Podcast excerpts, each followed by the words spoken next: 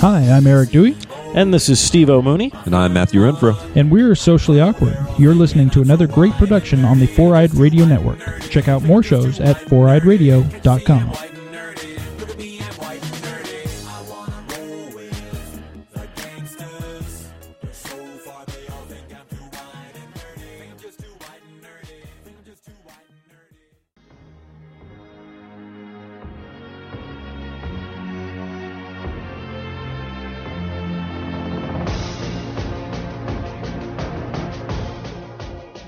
It's your good pal, Steve-O, from the Four Eyed Radio Network. I'm here to talk to you about a wonderful designer we all know, uh, Revenge Lover. Illustrates and designs that fit your personality. For samples and inquiries, please visit revenge lover dot com. And just do yourself a favor and tell them Steve-O sent you. I know it really doesn't count for anything, but, I mean, come on. Who's gonna? Who are you going to trust? You going to trust? You going to trust somebody else? No, you're going to trust me, Steve-O. Because, face it, I'm awesome. Starfleet Escape Podcast. Prepare for launch in three, two, one. Enjoy the ride. Welcome to the Starfleet Escape Podcast on the Four Eyed Radio Network, where we escape into the Star Trek universe. This is episode number fifty-eight and is being recorded on September eighteenth, twenty fifteen. Today's topic, Star Trek Renegades. I'm Eric. And I'm Aaron. How's it going, Eric? It's going, it's going, it's, it's going, going. it's going. So it's been, it's been quite it's, a while. Since it has we, been a while. I feel like every time we have a podcast, I, I'm always saying it's been a while. Well, you, you got stuff going on in your life, man. That's, that's true. Very important things. Yeah. Oh, wait, did, have we done one since your wedding? No. Uh, well, holy crap. We should tell our listeners, I actually got to meet you and Marty in person at your wedding. Yeah. Uh, over a month ago. Yeah. It was it was very good to to see you live, not virtually. After, yeah, after what, eight years of knowing you on Twitter? It's been a while on yeah, it's been a while. It's been a long time. So it was good to finally finally meet you. And, I thought you were going to uh, be a lot taller in person. No, I'm kidding. Yeah, yeah, I get that a lot. I'm a, I'm a no, short man. But no, I, I was very honored that uh, you invited me to your wedding and that I, I got to go to it. Um, no, so thank thank you for letting me be a part of that, you know, life-changing moment. Oh, thank you for, for being there uh, for us. Yeah, and I, I wish I could have stayed longer, but I didn't have the time off from work. Yeah, it would have so been I, cool to hang out a little bit longer. But yeah, well, I, I we got to hang out quite a bit after your wedding. Like, that's true. I, I was at your place until, God, like ten or eleven. Something like that, yeah. And we're just chilling, which was which was awesome. Yeah. It was nice to meet a lot of your friends, too. So yeah, there we have uh, some cool cats. And I wish I wish I could have people, seen more people, of Boston. Cats. Yeah. They're people. They're not actual cats. And I got to meet Spock, your dog, which yeah. was cool. Yeah, Spock's cool. He is cool. But no, I, I wish I got to explore more of Boston. It seems like a very cool town. Yeah, it's a very old city. Your roads suck, though. Like I know. It's, It's they crisscross everywhere and in weird directions, and there's cowpaths, it's, man. I know, it's crazy. All the, all of our roads are made from cowpaths originally. Yeah, I actually rented a car and just traveling around Boston. I'm like, I'm glad I had my maps on my phone, like my G P S and everything, because right. you could get lost so easily in Boston. Yeah, there's there's no grids. Uh, there is, it's, it's more like a spider web. That's what it's like. Yeah, yeah. I mean, they're pseudo grids. Like uh-huh. newer streets are, are in a grid pattern, but but they overlay other over other streets that aren't. Right. I mean, it, it creates these like weird turns, and uh it was it was crazy. Right. But there's a lot of history there, so I I hope to visit uh, one day again soon. Yeah. I'm sure the city, and I would be happy to host you. You know what would be cool? To since Leonard Nimoy grew up in Boston, mm-hmm. to visit a lot of the places that were in that documentary that his son put together. Oh, that'd be cool. Yeah, that would be cool. We should do that. Yeah, definitely. Next, next time I'm, I'm in Boston, we should do that. Yeah, like like a Leonard Nimoy tour or something. Right, that'd be cool. Yeah, you could totally do that. Well, how about some news? Because a lot of things happened. A lot of things happened, but we're going to omit them. But here are some. wait, wait, why are we admitting them? No, we're gonna these these couple of things we're gonna quick. talk about. Okay. Uh, so Star Trek turned forty-nine. Oh my God, that's crazy. Yeah, forty-nine years old. That is well older than me, and well. oh. Yes, well you. older than me too. Or just about the same age, right? Uh. Yeah. So. Wait, so if it's forty-three, that would, or wait, no, forty-nine. Right. forty-nine years old. My dad was seventeen. Oh, wow. When it premiered. So, yeah, I'm I'm definitely a second generation Trekkie. Because he, he remembers watching it and really digging it. That's cool. He was he was at the first uh, Star Trek convention in New York. He That's went to cool. that. Yeah. In the seventies. Yeah. Very nice. Love. Did you do did you do anything during the forty-ninth birthday of um, Star Trek anniversary? I'm trying to think of if I did or not. That was what, ten days ago now. Um, yeah. Hmm. I watched a lot of Next Generation. Mm. I I watched the uh, I just did a marathon on Netflix because Netflix now has the remastered Next Generation. Right. I was watching... I did watch an episode. I don't know if I watched it on the anniversary or not, but it was yesterday's Enterprise. What did you think of all the the renovation to it? I thought that, you know, the colors were richer. And it's definitely a lot sharper, too. Right. And the, the new effects are pretty great, too. Yeah. I was trying to think of an episode, like a graphically intense episode... to mm-hmm. watch. I can't think of any off the top of my head. Do you recommend any that you've seen? Oh gosh, um, definitely Encounter at Farpoint. There are oh wow, I wouldn't even have thought of watching changes. that. Yeah, there are a lot of changes. Okay. Well, all for the better, and okay. really, God, really any show.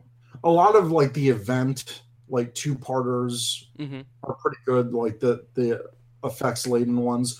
Oh, the one. The one with the crystalline entity. That looks gorgeous okay. in H D. Okay. Anyone From, with the crystalline entity? Or anyone? Yeah, because... The, well, the, the, de- the debut episode... Okay. Where, where they find lore. Yeah. Data lore. Okay. In the first season. That's a good one. Um, yeah. Uh, definitely Measure of a Man, because that's the recut version.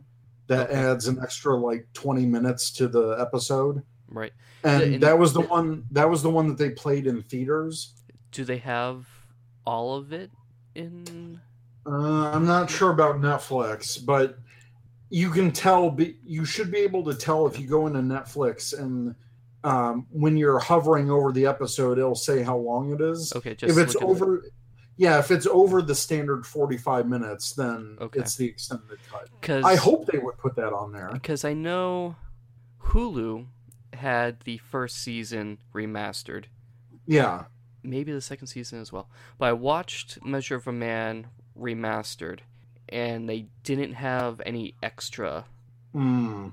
Because they extended quite a bit. They okay. extended uh, the courtroom stuff um, and some other story points that really drive home and actually makes the episode even more impactful than it originally was. Okay. I definitely recommend it. All right, yeah.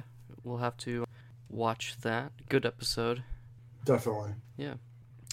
Um, and next is actually something that is very recent. It was released yesterday. No. Uh, a Star Trek mobile game called Star Trek Wrath of Gems. Oh, God.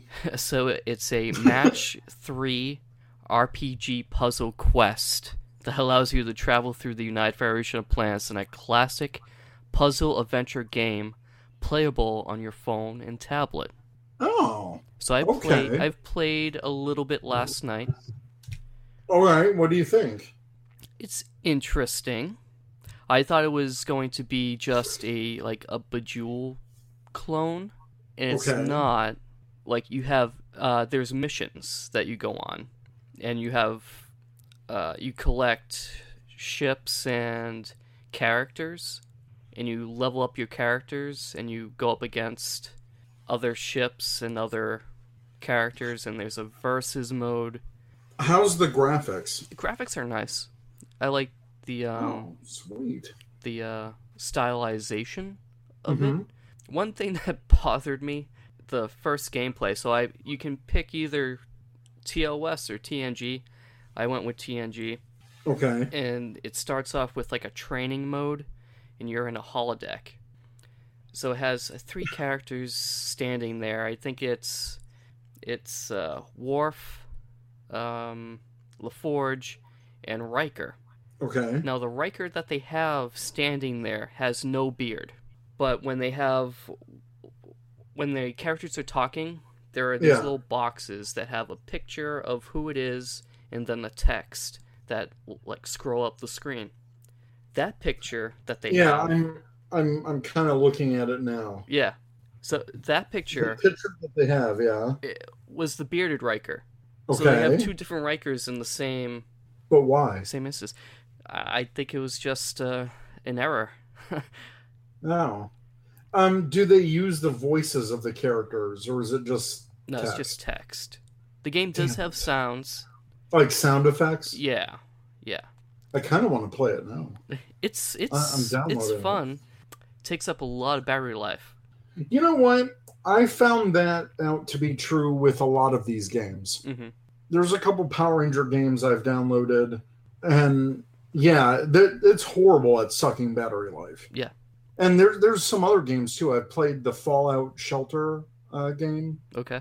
Uh, based off the Fallout video game series. Mm-hmm. And that drains battery like a mofo. Mm. Like, it's really bad. So, yeah. I don't I don't recommend it. Right. So, if you're at home or at the office, well, you should, probably shouldn't be playing a game. But you shouldn't. You shouldn't, but you know you are. I would, I would, I would do it someplace where you could, if you needed to, charge your phone. I wouldn't be doing it while, you know, on a trip somewhere where you don't have access to to battery life. Yeah, yeah, to okay, or an outlet, an outlet, because, man, you're gonna you're gonna be without a phone.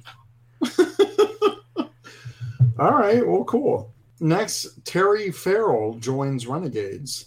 Her role has not been released. What's this about? Yep, that's basically all the information we know. Uh, well, what is she joining Renegades for? Like episode two? Yeah, episode two. Which, have they announced that officially? Uh, kind of. They they sort of sort of have. Well, with this announcement, I guess. So I don't know if this is true or not, but I heard right after they showed this to Paramount and they kind of, or C B S, and they rejected it. They Oh, C B S rejected it? Yeah, that's why it's Gee, it's going to be just a internet series now. Gee, I wonder why. Well, we'll get into that. So, and I think that's why they sped up the internet release. Because I was waiting and waiting because they had the, the premiere of it. Right. And then I was like, okay, now that they've had the premiere, when are they going to release it on the internet for us to watch? Yeah. Waiting, waiting, waiting. And then I heard they got rejected, and then, bam, it's on the internet. All right. Here's another thing. I'm at their website right now. Mm-hmm. Would you pay fifty dollars for a D V D? No. Plus five dollars shipping? No, I wouldn't.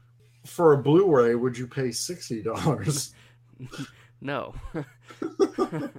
Does it come with anything besides the D V D, besides the movie, in a case that the movie is it in? Says, it says Renegade Blu-ray reward. Receive the digital download of the movie poster, access to exclusive web content, the digital download of the film, plus a Blu-ray of Star Trek Renegades. Yeah, that's pricey. You would think that they would have dropped it down. Oh, I guess there is there is extras in here. Um, because they actually just posted seven hours ago that the D V Ds and Blu-rays are shipping out today, packed with tons of extras. D V D includes behind-the-scenes featurette, blooper reel, uh, Captain of My Soul music video right. by Celia Scott, or Lexa's mother, mm-hmm. a forty-five minutes visual effects behind-the-scenes documentary. That might be cool. And yeah, and the Blu-ray has all of those extras, plus twenty short V F X behind-the-scenes uh, vignettes. See, that's cool, but still not sixty dollars it's, cool. It's still pricey. Yeah. And the, the cover art looks cool. Mm-hmm. Like, I mean, and we'll get into this in our review. Like, this this episode looks amazing. Right. It really does. I think it's visually on par with Star Trek Continues or, or any of those in terms of production value. Mm-hmm. It's just the story that kills it. Right. Among other things, but right. But like, well, I, I don't know. That's that's it for news. Should we just get right into it? Yeah, let's let's jump in. Oh, okay. Uh, so the plot of Star uh-huh. Trek Renegades.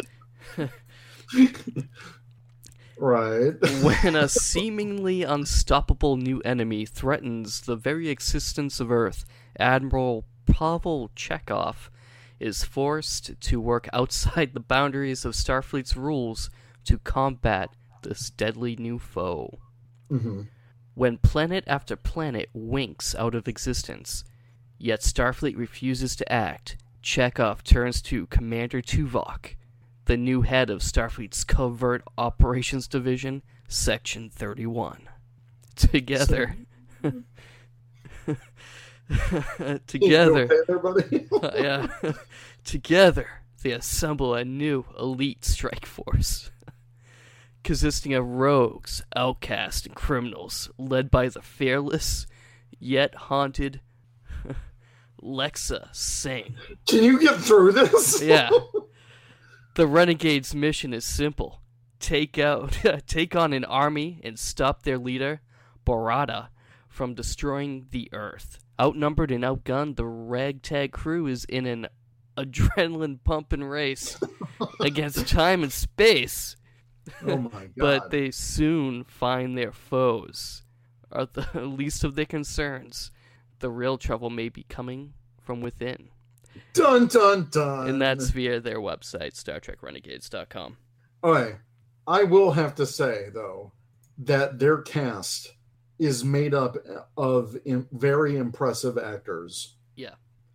That's why I'm so bummed that the acting is like, meh, meh. And I don't know if it was because of the story and dialogue they had to work with, but mm-hmm. all right, let's run down the cast. All right. Walter, and, Walter Koenig, right. Admiral Chekov. Holy crap. Like, okay, we, we've got our original series connection right there. Mm-hmm. That's awesome. It's freaking Chekov. Right. All right. Well, what did you think of Chekov in this? Let, let's, let's, when we're doing our cast, we'll, okay. we'll talk about each character. Okay. Uh, I thought it was okay. Uh, Chekov. He said he was like, what, one hundred forty-three? Yeah. So he's yeah. really old in this. Yeah.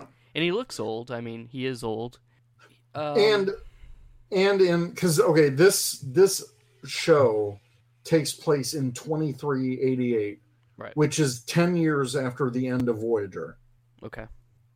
So at this time, uh, Chekov is a great, great grandfather, mm-hmm. which to me is pretty crazy. Like, I guess if you live that long, yeah, that's going to happen. Right. But it seems like so commonplace in, in the, in the Star Trek world. Like, oh yeah, I can live to one hundred forty-three, because even right. Bones, right, in the original series, one thirty-seven, I think. Right, and obviously he was older than Chekov, right, uh, in the show. Right. So we know that having a long life in Star Trek is possible, but I think it, it's cool. I think one thing that they did right was was to show the effects of that naturally. Like his great great granddaughter mm-hmm. is joining the academy.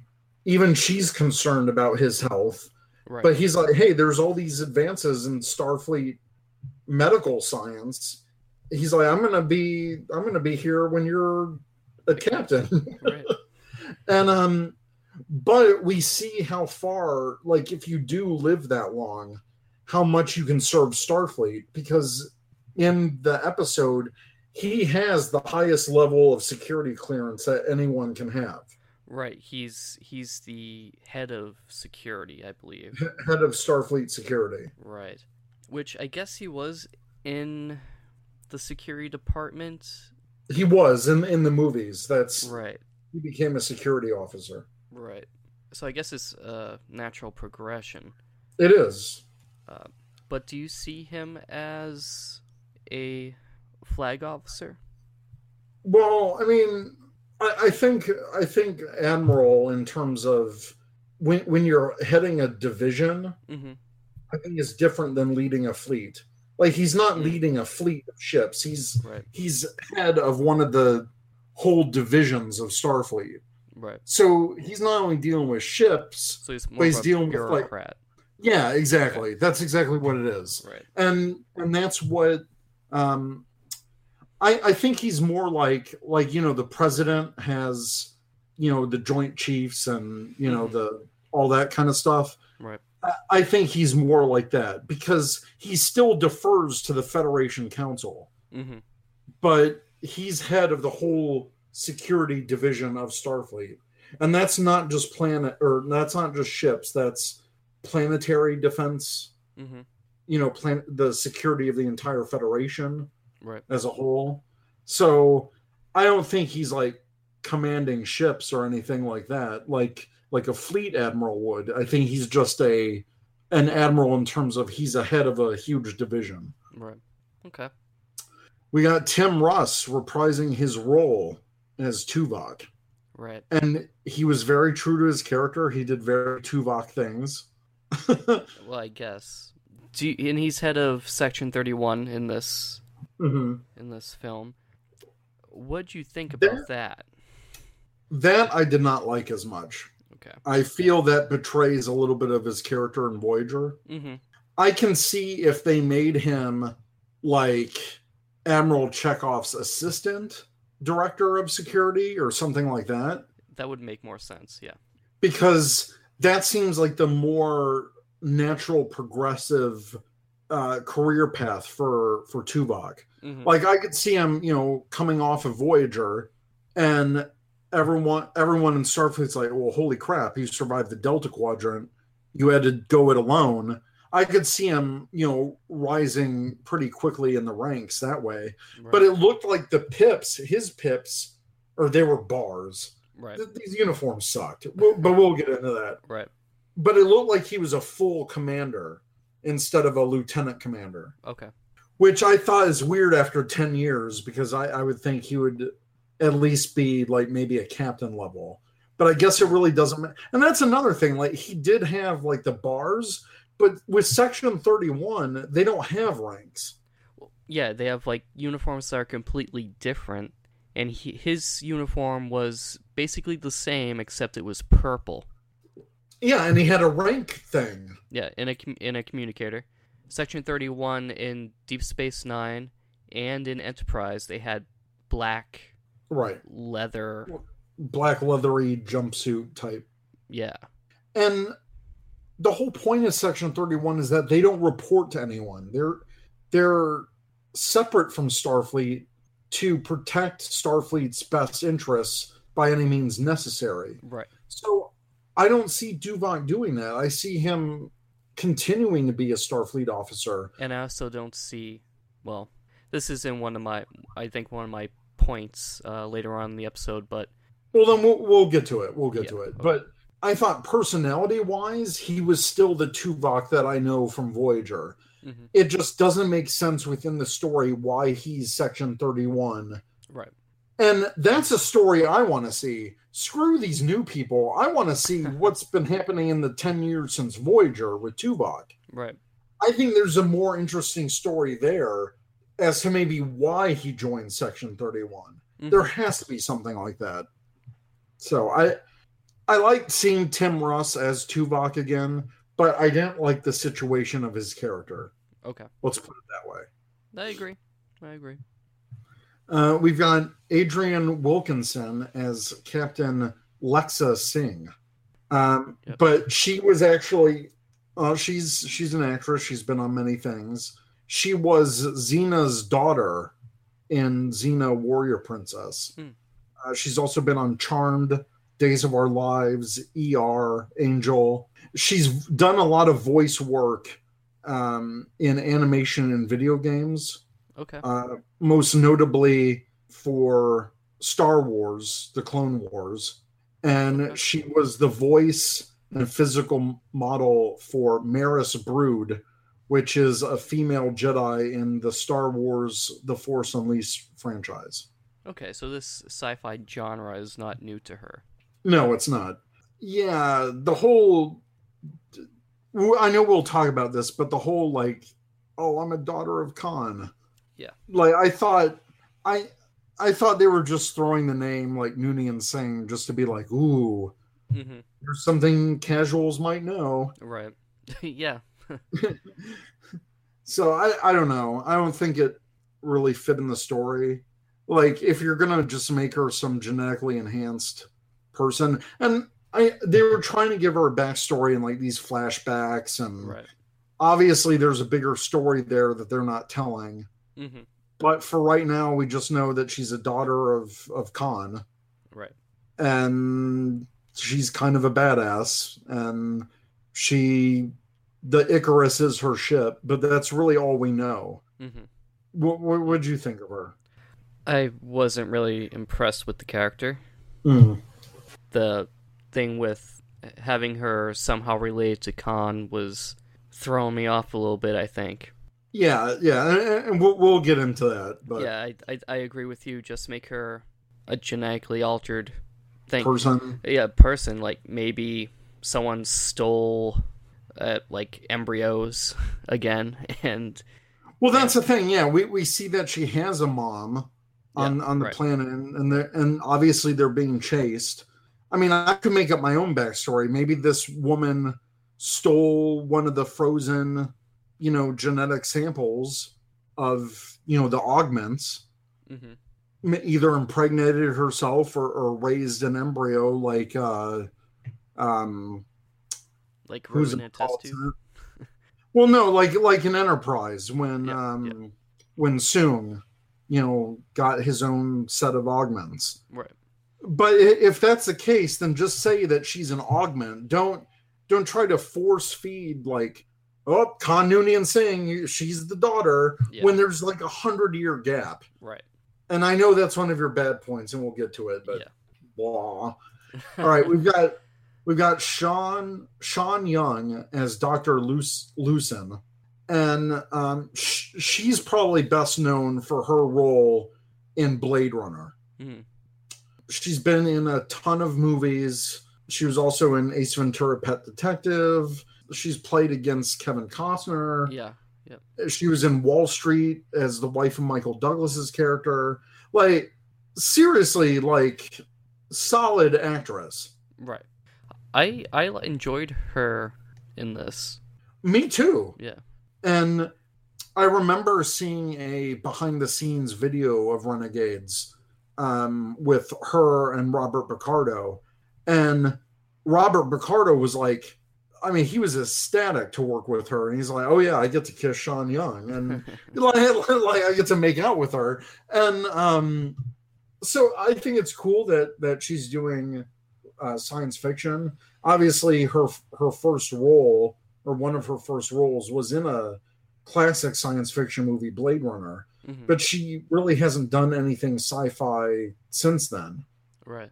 And yeah, I I liked her character a lot too. I think there's There's a strong backstory again. Again, it's like we see, we hear about all these backstories or like little hints of it, but there's no payoff. And I know they're trying to save that for future episodes, but for a pilot, it's kind of frustrating. Yeah. No, I agree. And I mentioned this to you online. I mm-hmm. feel like that's one of the downfalls of Star Trek pilots. is that they yeah. try to do too much at once, and the the show or that episode isn't as strong as it could have been. Right, right. I know, like, well, in the television series, yeah, right. all the Star Trek pilots have to introduce the characters, start setting their motivations. You have to set the tone of the universe. So all pilot episodes have a lot to do in a short amount of time. Mm-hmm. And some of them are successful, some of them aren't. I still think Broken Bow is one of the stronger pilots mm-hmm. for at least setting up the universe mm-hmm. uh, that Enterprise is in without being forced. I did like Emissary because there was that Next Generation connection. Right. Right, um, so the universe was already established in exactly. Deep, Deep Space Nine, pretty much. Yeah, yeah. But yeah, so like any pilot, uh, Renegades, at least this first uh, pilot episode or kind of movie, mini-movie event type of thing, mm-hmm. it has a lot to do, but I didn't like how they were force-feeding some of this stuff. Right. It's because it's like, yep. look, your primary audience is going to be Trekkies. Like, right. you don't need to tie it down to us. We know some of these characters, especially when you're using, like, Lewis Zimmerman, Admiral Paris, Icheb, right. Tuvok, Chekov. We know these characters already. Mm-hmm. Sure, it's nice to find out what they've been doing since then, but at the same time, you don't need to throw it down our throats in the first episode. Right. And one of my biggest complaints, and I know we'll we'll expand about it later, one of my biggest complaints of that is that it it leads to very awkward dialogue exchanges. Yeah. Where it's like, you guys should already know this. Like, no, why are yeah, you I, internally verbalizing this? I, I think I know the exact scene you're referring to. I think yeah, it's one okay, of my but, points. But we'll get to that. Yeah. Uh, next, Robert Picardo as Doctor Lewis Zimmerman, who was the creator of the E M H hologram. They should have just made him the Doctor. He yeah. acted more like the Doctor than oh. the Lewis Zimmerman we were shown in Voyager. Yeah, that's, that's also one of my points. Uh, in Deep Space Nine, he was a dick. This is not a dick guy. This is a completely different character. But the last time we did see Doctor Zimmerman was in Voyager, and he spent time with the E M H, and he was softening up a bit. Mm-hmm. And I can see it in ten years, you know, maybe he does soften up. And especially if the love of his life is Doctor Uh, uh, Lucen. Right, um, that's the only time you see interaction with him is with her. Right, because, and it's not really a spoiler, but right. um, because well, they're... Let's just they're say commu- that this episode is going to be a spoiler. Let's just put that out there now. Well, this whole, this whole big thing is a spoiler. Yeah. Because it's our review of it. Well, the thing is, like, his interactions with Doctor Lucen is via, like, a tactile, long-range hologram transmission. Which is cool. It's very cool. And I'm glad that they're showing these advances in Starfleet tech. It's a natural progression from the E M H mobile emitter. Right. Like, to me, that's just the next step. Especially since he's the inventor of, you know, all these great holographic things. Mm-hmm. So I can see that being practical. I thought it was hilarious that he's like, "Hey, maybe we should try more of those tactile simulations." I, yeah, I, uh, I actually, I, it okay, was well, funny, but I kind of didn't. Okay, yeah, but we'll get to that. But it yeah. wasn't, it wasn't out of character for him because we've seen how much of a flirt he is in canon Star Trek series, especially Deep Space Nine. Right. So I thought Rob, Robert Picardo's great. He's always great in whatever he does. I I love the character of the Doctor. The Doctor is one of my favorite characters in Voyager. Robert Picardo was a real highlight of Renegades for me, even though he was briefly in it. I agree. Um, he was he was really a highlight. And again, it's it's it's these veteran actors that you know in Star Trek. And that's the thing. There there are many great characters that we've seen before in Renegades. And honestly, without them, I wouldn't have bothered watching this, to be to be honest. The, like, the existing characters that we know are the stronger parts of Renegades. Right. Next, we have Richard Hurd reprising his role as Admiral Paris. Is a fantastic actor. Uh, he was in the miniseries V. He was in Sequest.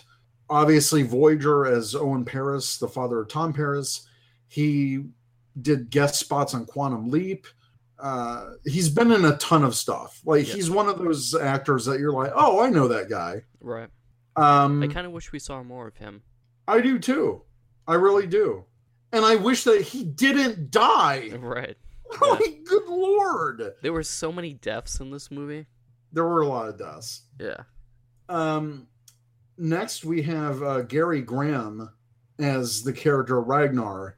Obviously, Star Trek fans know him as uh, Soval right. from Enterprise.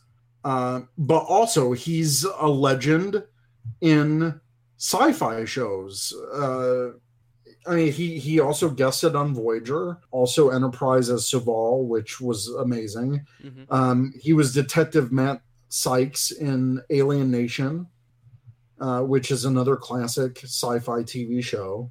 Yeah, so he's...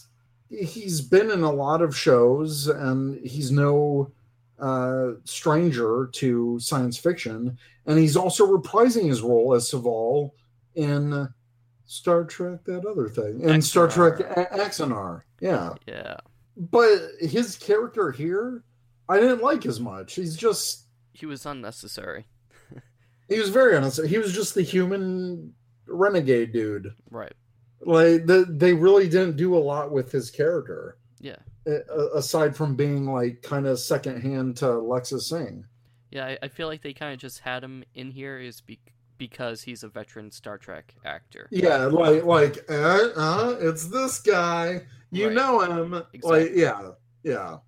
We've got Manu Intiraymi. Damn it. Love you, um, but we can't say your name. No. Manu... Intira, Intiraymi, Intiraymi, Intiraymi, Intiraymi, as Icheb. Manu Intiraymi, yes, Icheb. Obviously, uh, well, Icheb is from Voyager. Right. He was the ex-Borg that they saved. Mm-hmm. He's done a lot of um, guest spots on on television, uh, so he he's had a really good career. Um, he's super nice on social media. Yep. Um, he, he follows me on, on social media. Uh, I've talked with him a few times. Great guy. I think he's, he's around our age. So yeah, he's, he's a really cool guy. It's great to see Icheb back. I really liked Icheb in Voyager. Mm-hmm. Uh, he was one of the greater, uh, recurring roles on Voyager. I wish they had something Just anything, a little nod or something when they're all together in the office. And Tuvok's right there, like, right. like not even a like, oh hey Tuvok, how's it going kind of thing. Well, see, like like no, nothing like that. But here's the thing, you could build on that backstory because Section thirty-one was the ones that experiment yeah, experimented on. They him. experiment yeah. with him, and now Tuvok is head of Section thirty-one. Okay, yeah, I can see that. So, does Icheb hate Tuvok for what he's done to him? Did yeah. Tuvok do this to him? Who knows? Yeah, that's the thing. There's so much. There's so much backstory there that just focusing on on this weird like mission thing to save the Earth. Like, I get it. You want these characters to be heroic, and you want them to be dragged into a great story, but. At the same time, I feel a pilot should introduce the characters better. Right. Like, and that's the thing. We're kind of in media res of this whole story. Like, this crew has already been together for a while. They've already done a bunch of missions. Mm-hmm. So really, for us, the audience, the only way to find out about them is through either flashbacks, which we don't get, very been... very little of right. we only get Lexxa's right so the only thing that they're forced to do, and I've said it before, is these weird forced dialogues. Mm-hmm.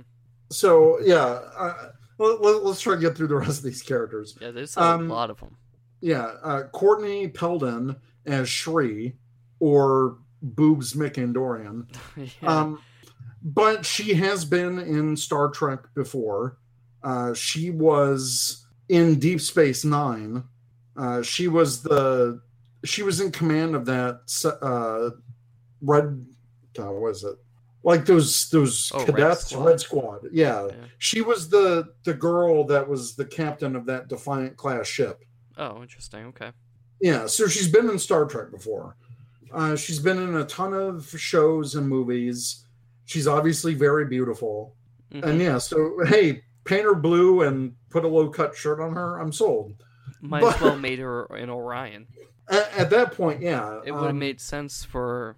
It would have made more sense, I think, but anyway. I, I, I do like Shree. There, there is... Like, I like her sarcastic attitude.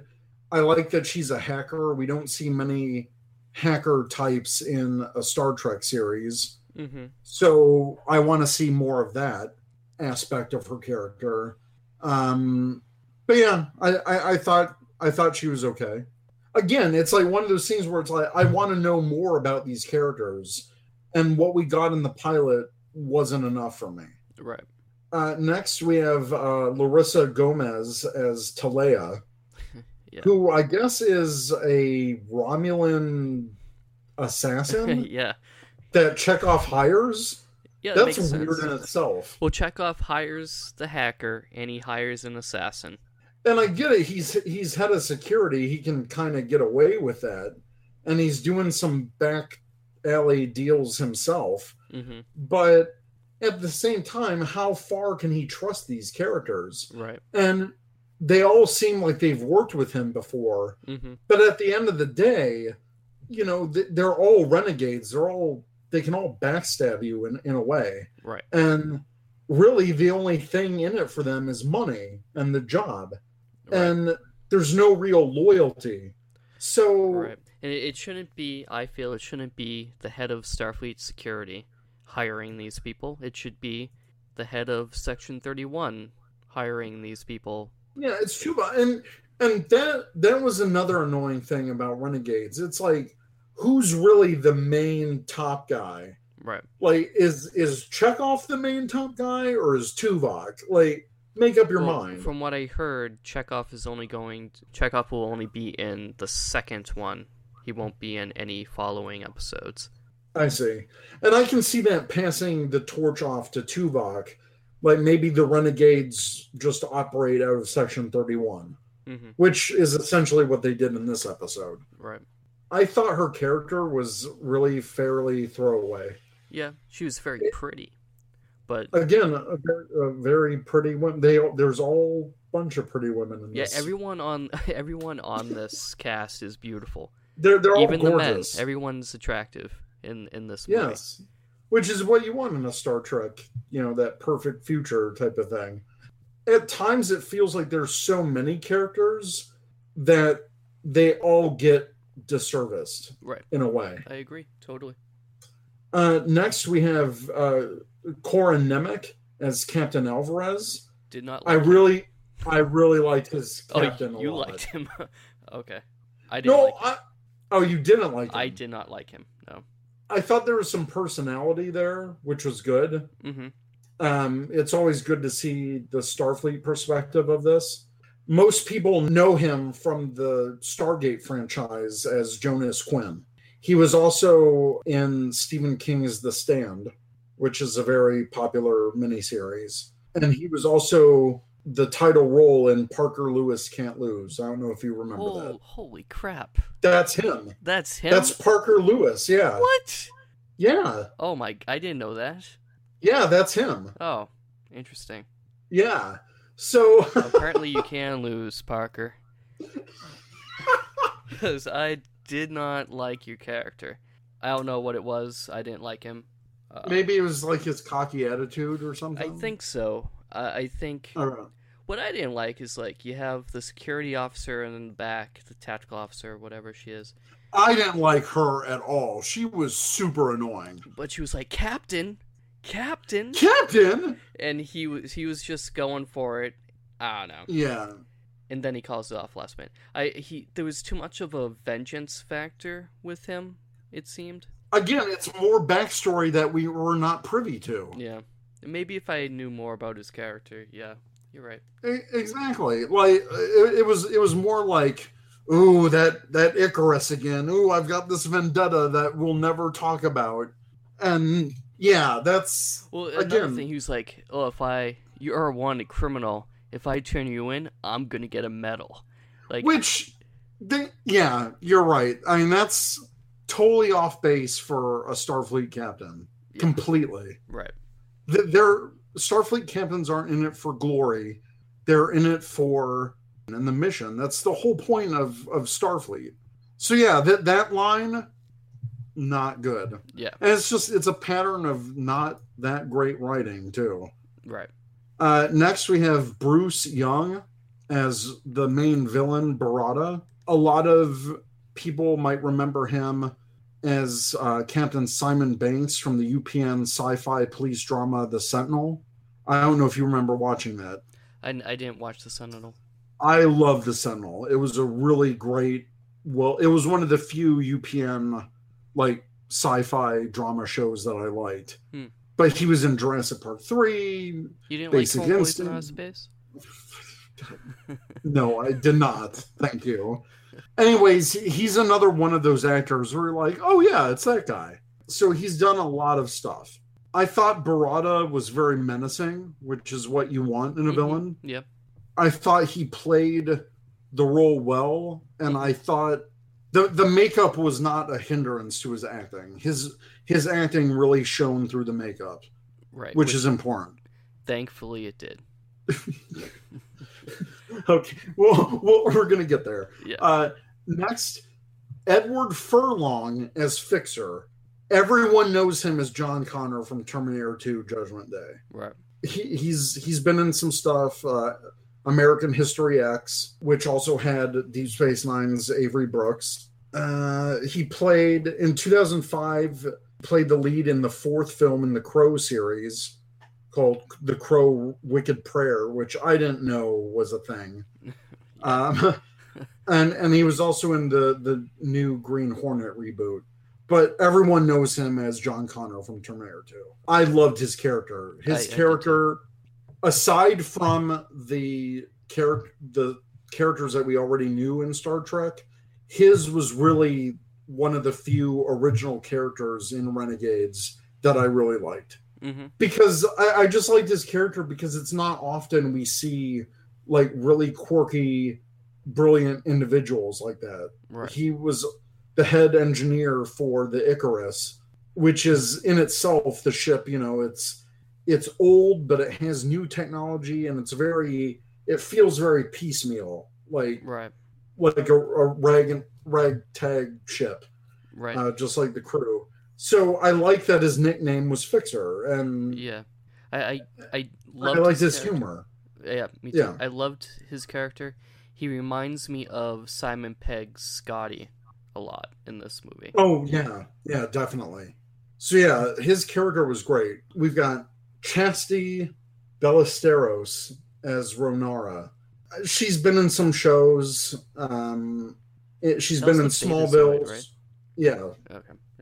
She was the Betazoid.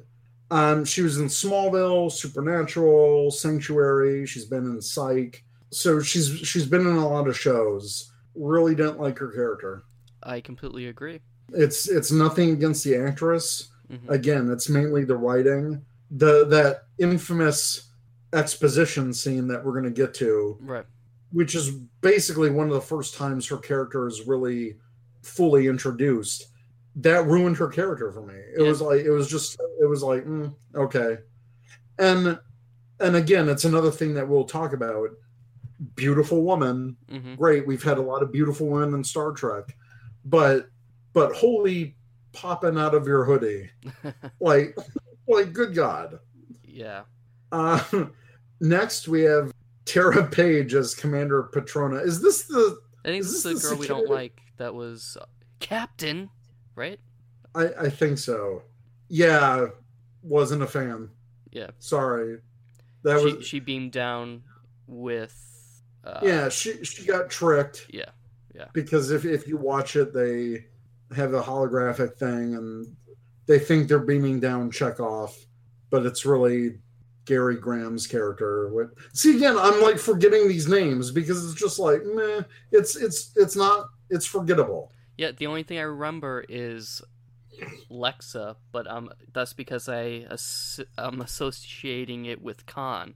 No, I remember Lexxa. I remember Fixer. Yeah, I remember Alvarez and Shree, like Icheb, and again, oh, I yeah. all, all the characters I know, but right. of these new characters, she's one of the ones that's like, like I had trouble remembering that her name was Patrona. Like, okay, who are you? Yeah. All I remember is that you're the annoying security officer, which was, again, highly annoying. So, right. yep. no. Kevin Fry as Jaro Rook. Um, I wish that he didn't get killed because he seemed like a really interesting character. Um, I don't know about that. I don't know if he was an interesting character.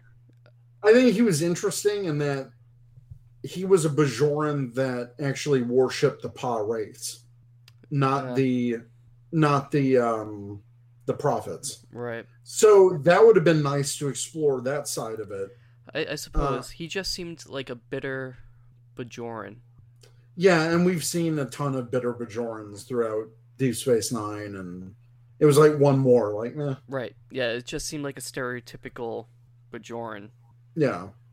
Moving on, we've got Grant Imahara as Lieutenant Masaru. Okay, Grant, I love you as Sulu in Continues, but just stay in Continues because um, I don't know. I, I guess like he's okay. I mean, he plays a good Sulu, but yeah, this Lieutenant Masaru, it just felt like more of the same type of acting from him. Yeah, just a flat character. Yeah. And then he's like, dun, dun, dun. He's the big bad reveal, the, the puppet guy. Right. But then he's got some weird energy thing in him that was actually controlling him, which is another mystery that they're basically leaving for more episodes. Right. So totally throwaway character. Obviously, he's best known for uh, being a Mythbuster and also as Sulu in Star Trek Continues. Right. So, uh, we've got Rico E. Anderson as Boros. He was the son of uh, Barada. I thought I thought the, the aspect of the son trying to surpass the father mm-hmm. was good. Like, it seemed like they were setting up, well, like, if my dad's not going to do it, I'm going to go out and prove myself. But then he gets killed, like, halfway into the movie. So it's right. like, whatever. Right. And I, I really liked the interaction between the father and son villains. Mm-hmm. And it was just completely cut away in this first episode. Like, there could have been so much more than that. I haven't really seen anything else this actor has been in, but I thought he did a decent job in, in this. Yeah. With, with what he had. Um, we've got Vic Mignogna as Garrus. Again, he's Kirk in Star Trek Continues. Mm-hmm. He's a very prominent anime voice actor. That's right. what I first knew him from. Uh, I've met him at a couple cons before. Great, super great guy. He's like the he's literally the biggest Star Trek nerd ever. And it was good to see him play uh, Cardassian. But again, it's another character that gets killed and we don't see again. Which sucked because I actually liked his character for the, the little amount of time that we had. Yeah, so I, I think it was more of like a, hey, here's another big name. And a species that you've seen before in Star Trek. Yeah, yeah. Like, this um, is Star Trek. We have a Bajoran. We have a Cardassian. You've seen these yeah, before. Yeah. And then there's there's other uh, untold additional cast. But at least at least half of these were um, were really good actors. I mean, they, they're really good in the stuff that they've been in before, mm-hmm. but in this, not so much. And I don't know if it's because of the story or, or what. Right. So, yeah, and they, yeah, they got a ton of other people listed in here, but we're not going to get into that. Yes, let's let's not, because so, there were so many people that they have in this. I, I I know we've kind of been bagging on this a lot. So let's let's talk about what we thought was good. Okay. So I thought most of the C G I ship elements looked great. The Archer and the Icarus were would both easily fit into the Star Trek universe. I really agree with that. All the ships were fantastic. they had some great uh, Klingon D seven cruisers, mm-hmm. which looked amazing. The Archer looked fantastic. It was a class that we haven't seen before, but it's still, it could easily fit into that next gen era of ships. Right. Uh, the Icarus was awesome. Um, in fact, it's it's one of the better ships that I thought. I'm really intrigued about the design of the ship because mm-hmm. there are Starfleet elements to it, like the warp nacelles, right. but that main hull looks like that forked head of like a Klingon battlecruiser. Yes. It, it definitely looks like a mash of Klingon and Federation technology. It's definitely an odd design. It's odd, but I think it, it's really cool, and it works as like a like a renegade ship. Like if if this was really pieced together, it would make sense that they would borrow technology from different species. Right. But I, I'm curious about the ship itself. Like, why was it built? Who owns it? Mm-hmm. Well, we know Lexxa owns it, but how did she come across it? Right. What's the history of this ship? And the ship looks small enough. It, it's only, God, I would say maybe Defiant size or slightly bigger. Like, yeah, maybe it's a fairly small ship. Five or six decks, maybe. At max. Yeah. At max. And, yeah, so I, I'm curious about the Icarus. I That's why I can applaud the effects in this, because... Mm-hmm. If your effects are so good that you're making me wonder about the history of a ship you built, like, that's great world building. Mm-hmm. And that's one of the things that they really did well with this. The effects are absolutely fantastic. Right. There's no doubt about that. Definitely agree. Uh, and we mentioned before the uh, inclusion of many previously established characters that are played by the original actors makes the... I, I think it makes the plot... or the pilot, sorry, not the plot, the pilot seem more authentic. Oh, absolutely. Within the first five minutes, there's, we've got Chekov, Tuvok, boom. Like, we've got two major players from two different Star Trek series in the first five minutes of this film. That's pretty incredible. Mm-hmm. And they had significant parts. Hell, this whole movie was directed by Tim Russ. Right. So... it's great to see that these Star Trek actors are still passionate about making new Star Trek. And and you're right, it makes everything more authentic. Right. And I also enjoyed the uh, conspiracy element. Mm-hmm. And I wish there was more focus on that instead of the siphons. Or yeah. yeah. Yeah, I really like the conspiracy. I like that they're building up to this mystery. And it seems like that's going to be the ongoing thing. Mm-hmm. Uh, because pretty much the final scene is Chekov telling them, well, hey, someone's manipulating it. We don't know who it is. We're going to try to help you guys find out. But they're using you, and they all have stuff against you. Yeah. Like, so we're going to use you... to uncover this plot. Right. So there's they're still uh, blackmailing them to work for them. Oh, yeah, absolutely. There's this whole thing with, with Renegades. It's all very um, about back dealing and, you know, covert ops mm-hmm. and mercenaries, which is fantastic because that's a side of Star Trek we don't see. Right. Especially when it comes to the Federation. So the concept of the series, I think, is awesome. Mm-hmm. But... starting out the pilot by already vanquishing a major villain, like, why couldn't they, if this is going to be an ongoing series, why couldn't that be the overarching villain for the entire series? Yeah, like like the Kazons in Star Trek Voyager. You know what I mean. Like, yeah. But it's like, okay, you spent all this money on these new ship designs for these villains, all the makeup for these villains. Right. Yeah. And then you basically wipe them out. Right. And there's so much mystery there. There's like, and, and now we're getting into kind of like the bad of it, but right. I mean, yeah. what for everything in this, there's, there's good points and it seems like there's a bad point to counteract it immediately. Right.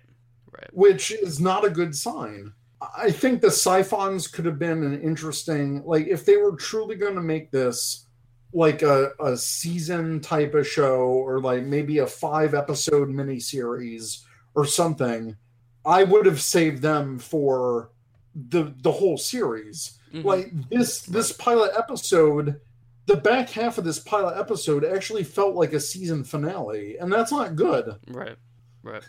Well, like it felt like you were closing plot lines which we haven't even explored yet. Mm-hmm. So I think that's what really irked me about the overall story of it. But you're right. I like the conspiracy element more than like the big, big bad threatening the world type of thing. Right. And finally, on my list of good, Fixer, who's probably my favorite character in the pilot. I enjoyed his backstory, although it's a little hard to believe the hologram could pass as a human to the entire crew for years without some sort of glitches occurring. I agree with that. Yeah. Uh, yeah, he was he was a great character, and if if they did treat this like a pilot episode where where you're actually gathering a crew, if if he had been there like and they don't know each other, then I could see that. But as established in this pilot, they've been a crew for a while. They've done a lot of stuff already.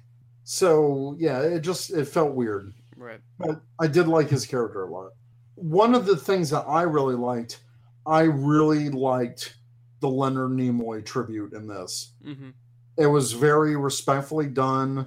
You know, Chekov sitting with his granddaughter in a Starfleet Academy garden, and we see the opening shot of that scene is the Admiral Nimoy Memorial, which I thought was a nice tribute to Leonard Nimoy. Yes, I agree. I like that there's n- new tech that's introduced, like the tactile holograms, uh, the port- portable holographic transmitter, mm-hmm. uh, the, the Icarus itself with uh, its devastating main weapon that takes out a Klingon battle cruiser uh, in one shot.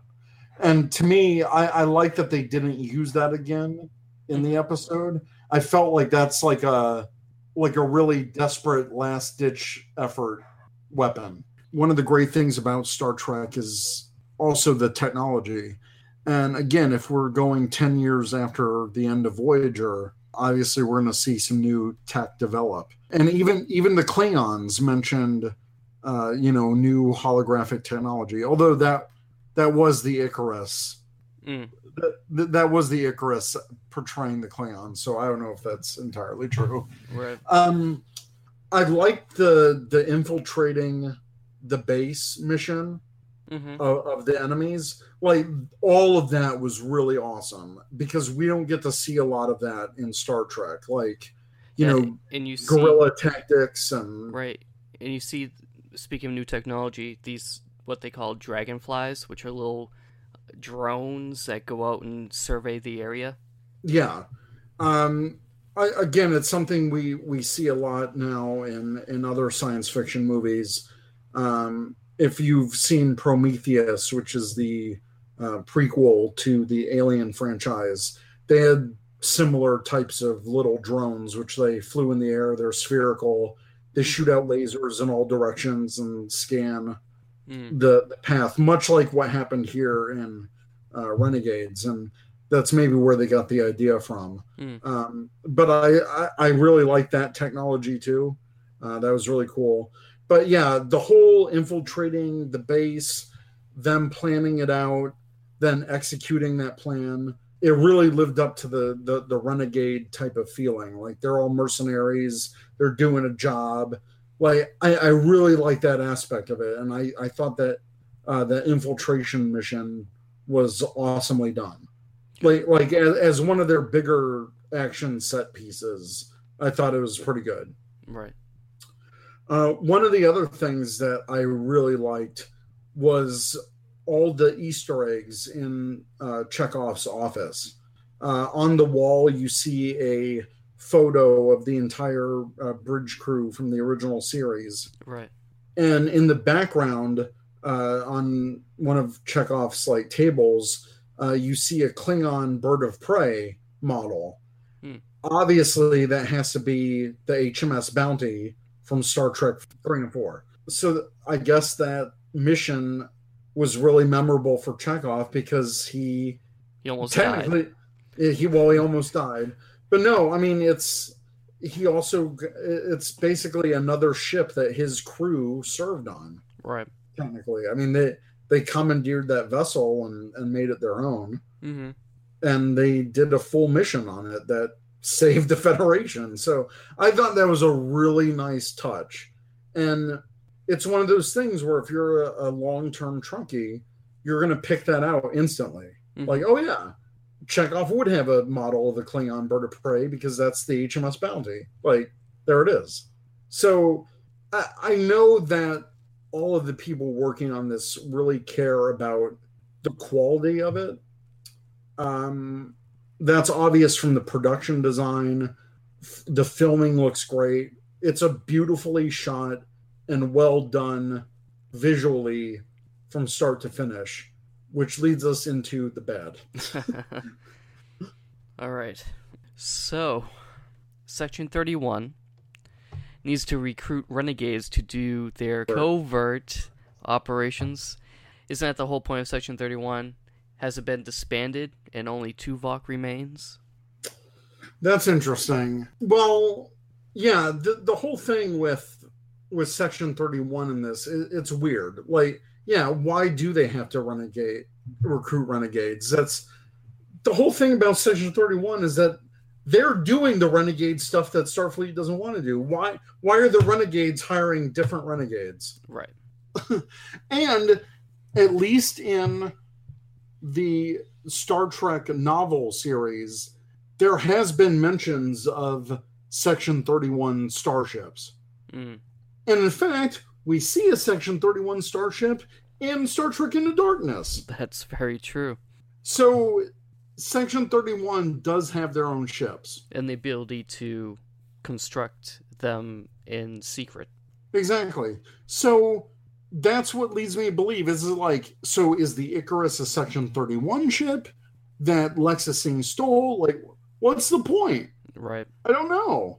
Like, like the whole, yeah. Yeah, uh, it's like one of those things. It's where it's like, um, it's kind of like one of those memes where it's like, I don't think you know what that word means. Like, that's how I felt like Section thirty-one. It's like whoever wrote this, I'm like, do you really get the whole point of Section thirty-one? Because they they are the renegades in the Star Trek universe, right?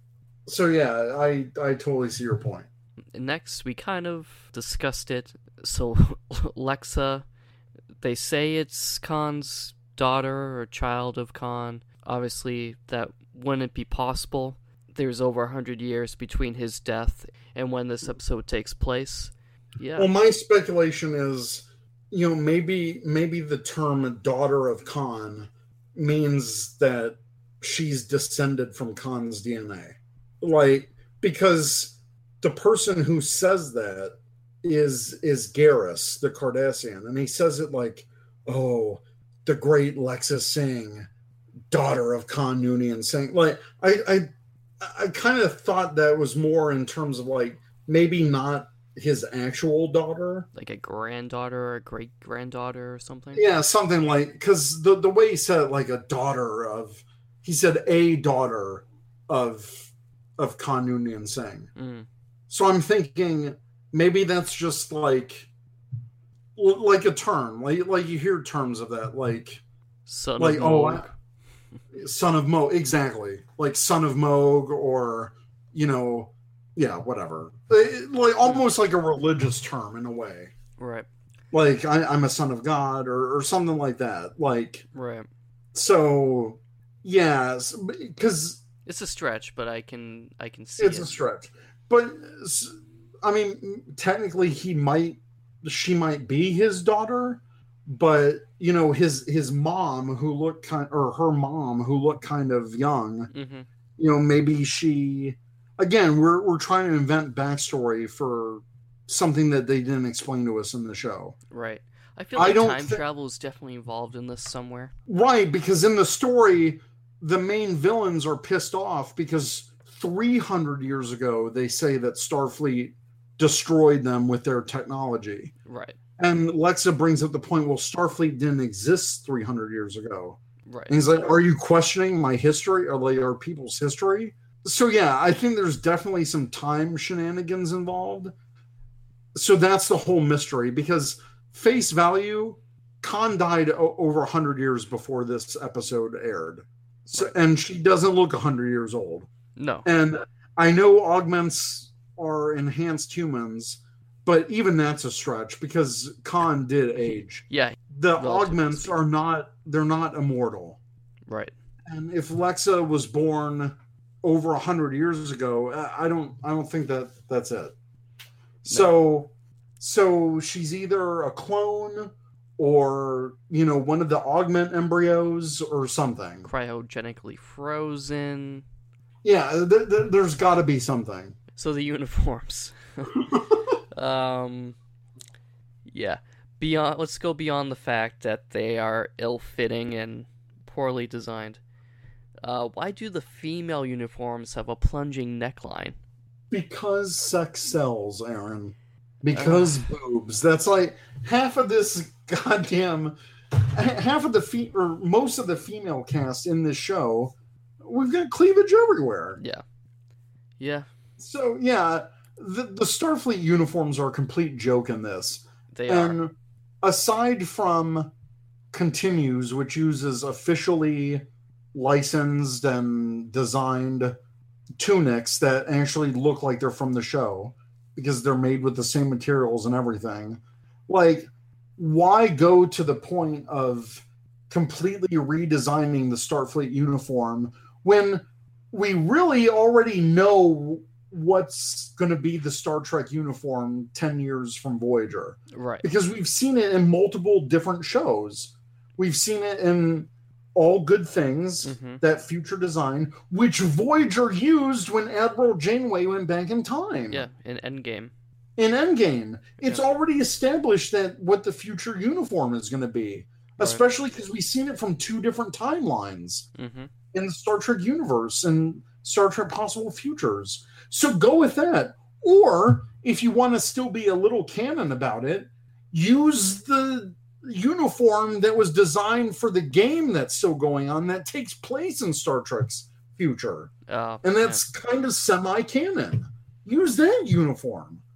Yeah. But it just this looked like a complete step back from Starfleet's designs. Yeah. Well, like the, the braiding was weird. The braiding, like, yeah. Yeah, they look like tunics. Like, this is more of like a post original series type of uniform more than anything. Yeah, I mean, they look bad, and yeah, that's that is my number one pet peeve with all of these Star Trek uh, film projects, like fan film projects. Mm-hmm. The uniforms always look like complete, right? Like they don't fit. Uh-huh. They're made from substandard materials, which picks up very easily when you're filming in H D. Right. They look horrible. The only uniforms that, or the only outfits that look great in this were anyone that wasn't Starfleet. Right. Everyone else's costumes look great, and the Starfleet ones look like badly designed pajamas. Yeah. Yeah, no, I I agree. They were terrible. And inconsistent. They were very inconsistent. It it, it sucked. Yeah. it, it they're they're bad. Like, I mean, they could have picked up like cheap, like cheap costumes of like uh, a Voyager costume, or Next Gen costume. Oh God, yeah. Anything. It, even the First Contact uniforms. Like, spend some of your budget and, you know, buy the Anovo stuff. Like, yeah. anything. Right, anything. Anything except this. I would have been fine if these were First Contact uniforms. Yeah. I could see Starfleet keeping around that uniform for a long time. Mm-hmm. Because really, when Admiral Janeway went back, that was after twenty-four, uh, twenty-four hundred. Mm-hmm, right. So you can still keep those a little bit in the future. The the First Contact uniforms would have been great here. Yeah. And and they're they're rel- when you're doing a movie like this, that's a relatively cheap if you're buying the official Novo stuff. Like, mm-hmm. get someone official. I'm sorry, but whoever designed those, that was crap. They were made like crap. They yeah. looked like crap on screen. And really, it made the... It felt more like Galaxy Quest. It made the mm-hmm. it made the Starfleet scenes seem more cheap than they should have been. Right. And you only have a handful of Starfleet officers anyway. It, yeah, exactly. Exactly. And it, I'm sure some of them were the same size. They could have, if they weren't in the same scene, worn someone else's uniform yeah. during that it's scene. Just, all, all of those uniforms were a step back in terms of the design evolution that we've seen in the uniforms in Star Trek. Like, mm-hmm. chronologically, that literally looks like Starfleet said, it, let's go retro and use uniforms one hundred years ago. Right.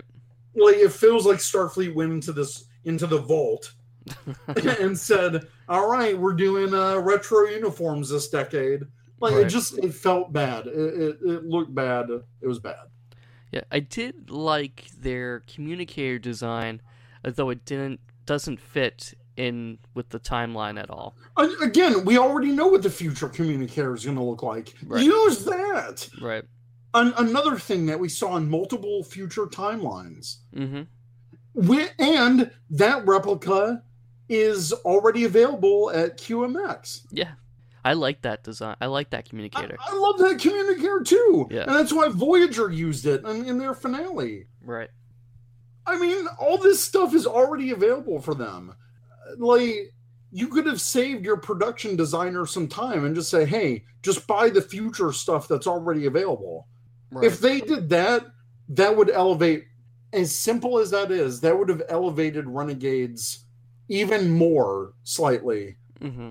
If they used official future uniforms, then it fits better in continuity with me. Right. I think the issue with the communicator pins is that they used them as a a perk. So I don't think they would have been able to use official... Then, then do something else. Yeah. Like, do something else as a perk. Like, I, I don't know. Like, I get it, but... That, that, that's that's another thing. That's another issue I have with fan films in general. But anyways, continue on. Ah, oh, so much more to go. Um, so the cipher, and, and the only the only reason I didn't put more because I agree with everything that you've said here. Okay. So I had to add very little. Yeah.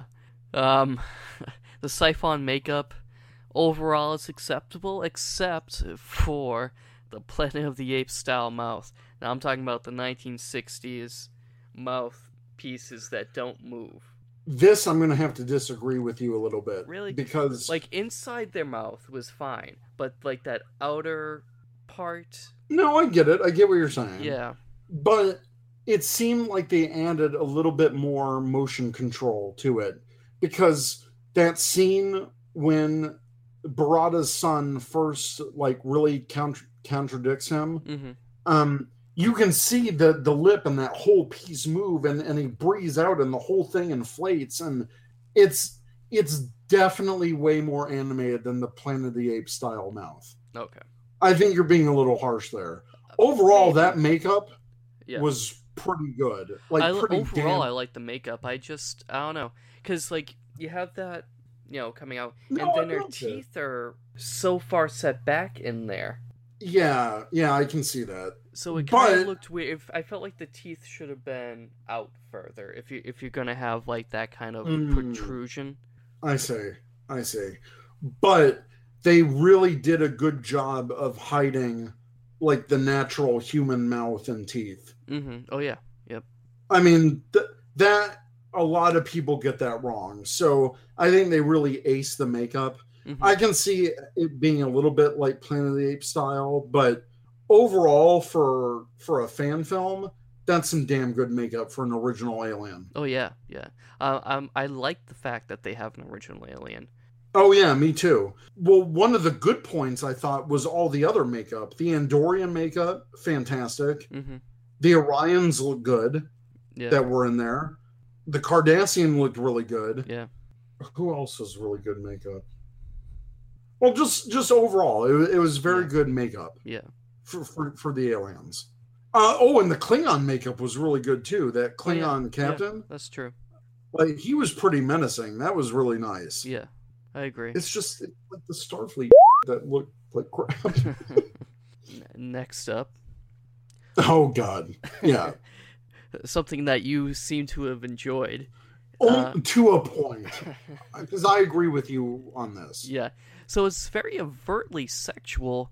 Uh, too much eye candy, not enough character development. Yeah, and there's one point where the one of the siphon aliens is, you know, almost threatening rape against the um, Betazoid character. Mm-hmm. And yeah, I'm like, that's a bit unnecessary, but the unnecessary cleavage too. Like, right. Star Trek has always had beautiful women, but are strong and they don't need to flaunt their sexuality. Right. The the only characters that, that really do that are Deanna Troi, but it's still tasteful. Like, all of her outfits, it's not like, whoa, hey there. Right. And Seven and Nine, yeah, she had a catsuit, but it wasn't tasteless. Everything was like covered. I thought, yeah, it was covered. This was like, oh, hey, I'm a Betazoid. Look at these big boobs. And and the freaking Andorian. Like, I know Andorians are very passionate, uh-huh. but this was like, goddamn, they're out there. Yeah, and she had a, our first encounter with her is a sexual scene. Yeah, um, and I, I get it. You want Star Trek to be a little more edgy, but and Star Trek has had some hot and steamy moments, but it felt like they were doing it just because they could do it. Right. There was no story reason for it. Mm-hmm. And when Star Trek does dive into sexuality, it's more because of the story. Mm-hmm. Is driving it, not because it's like, whoa, let's show some boobs and ass and yeah, just because we can. Like, that that's not Star Trek to me. Right. Okay. So I, I I completely agree with you. It, it was very overly sexual, and you can do a fan film without that. Mm-hmm. Axanar did that, an amazing fan film, no sex at all. Right. Like, continues continues has some very sensual original series like scenes, but it's not like, oh, hey, Captain, and you know the uniforms aren't. You guys the... should be seeing Eric's Eric's acting here. My milkshake brings out the boys to the yard. Um, so I, I'm blind. Yeah, it's it was too much. It was too much. Yeah, and and now, uh, the scene that we've been talking about a lot throughout. Or mentioning. Oh God, um, this is the worst. I mean, so there's a scene with uh, the Betazoid and Icheb. Very early on, like maybe the first half hour, when right. uh, when Lexxa gets her ship back and they're planning the mission. So the point of the scene is to set up that she has a genetic defect that prevents her from reading thoughts. Mm-hmm. But because she she's a Betazoid. Because she's a Betazoid. But because of this defect, she has this telekinetic ability where she can make people do things. Like move. Right, move. Again, it's shaky, isn't a smooth, because you can see that the person is fighting her. And she's struggling with the power anyway. Right. So in this scene... God. Uh, I don't know how to describe the scene. It's, okay, it's a really I'll bad scene. scene.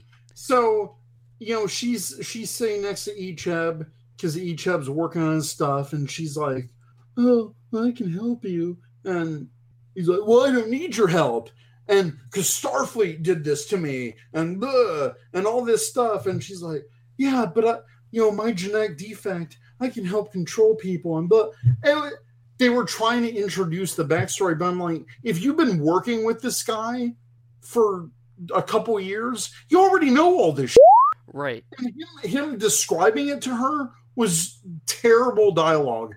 That whole scene was terribly written. Mm-hmm. It sucked. Right. It, it, no, I completely it was, agree.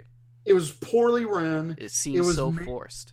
It was super forced. The only point of that scene was to do forced character exposition for the audience. Mm-hmm. And it made no sense in the story if these characters have known each other for at least a year. No right. sense whatsoever. Well, I and she even said, I've offered to help you before. Then she then he already knows that you have the powers. Like, it's not, like, I don't get it. Right. It made no sense. It was to have such a bad scene early on that soured my mood for the rest of the, the movie. And it made me instantly dislike her character. Right. It, it was so bad. It was so bad. And yeah. I I'm I, I felt bad that Icheb was dr- drug into it, because it's like, don't ruin that character for me. And it was it was just like, yeah, and Section thirty-one, I have a grudge, and oh, they did this to me. Bad C G I board gun. Like, that was the only bad effect in, in Renegades. That was terrible. Yeah, I was reading someone else's review, and they like, why couldn't they just have a like an actual physical? physical yeah.